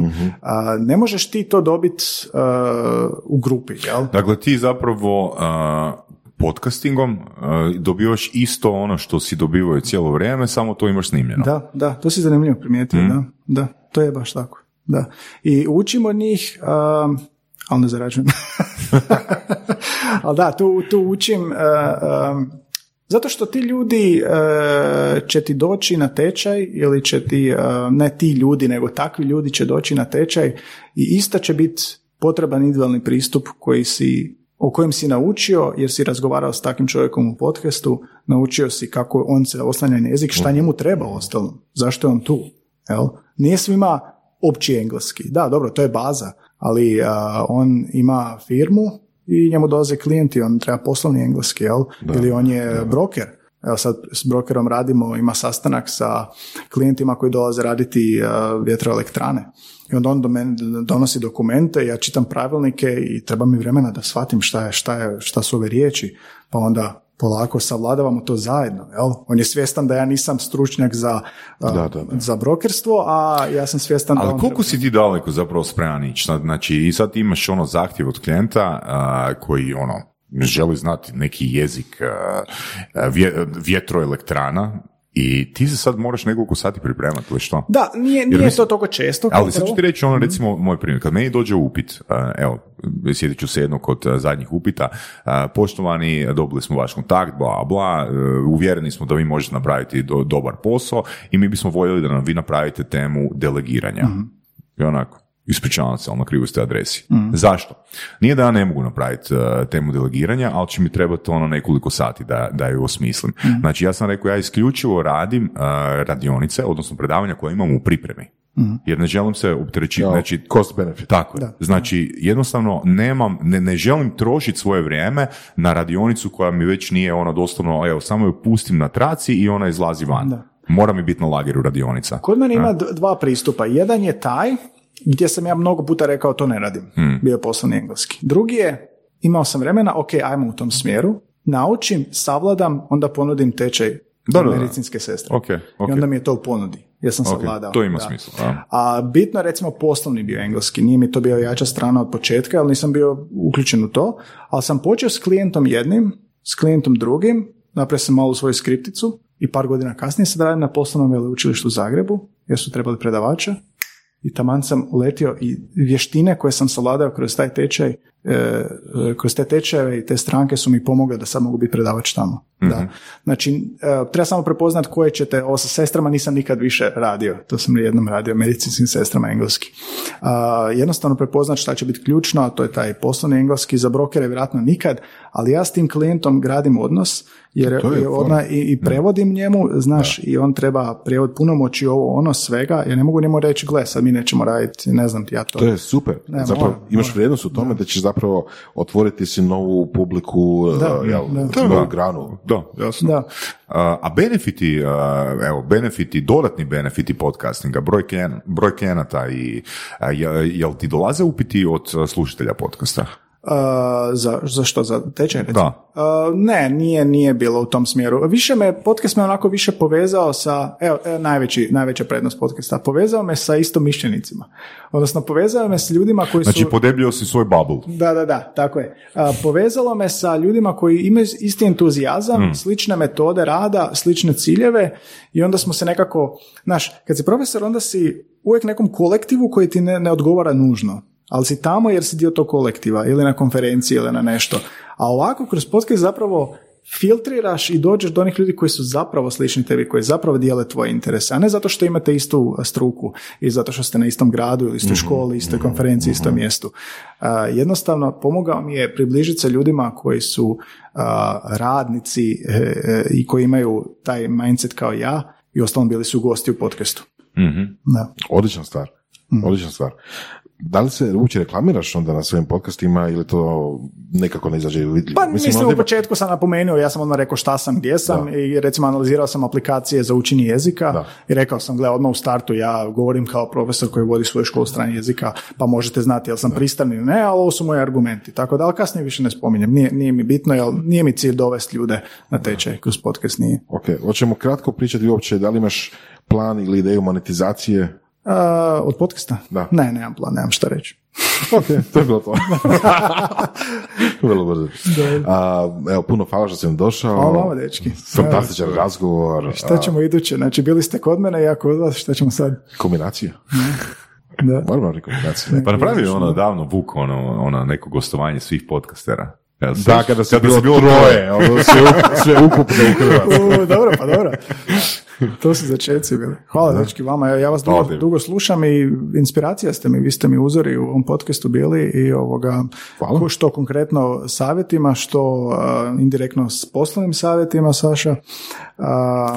I što učim od vas. Ja kad vas slušam, ja promatram vašu dinamiku, sad ću imati voditeljicu, pa ne nastavim postići tu dinamiku koju vas dvojica imate, jer dosta radim sam, pa trebam pomoć u tom pogledu. Slušajući vas, ne samo što je na hrvatskom, nego što je uvijek zanimljivo, to mi je jako pomoglo u mom podcastu, općenito i komunikaciji i radu. Inače, to sad kad si spomenuo da krećeš sa suradnicom i da suvoditeljicom i da slušaš nas, gle, u jednom momentu doći ćete do feelinga. Kako od vas dvoje. Jednostavno onak, nakon što se 10 puta posvađuješ i nafrljiš se u studiju, nakon 150 epizoda, nemoj previše, doći to, neizbježno. Gaj, hvala ti puno na gostovanju. Hvala dečki vama i sretno nam svima. Hvala. Slušali ste podcast Surove strasti, broj 1 audio podcast u regiji. Ako vam se sviđa, lajkajte. Ako se slažete sa gostom, komentirajte ili ako se ne slažete, pogledajte našu ponudu obrazovnog sadržaja na academy.surove.com. Komentirajte, lajkajte i nadam sve šerajte, tako da i drugi ljudi mogu saznati za Surove strasti. Čujemo se i do slušanja.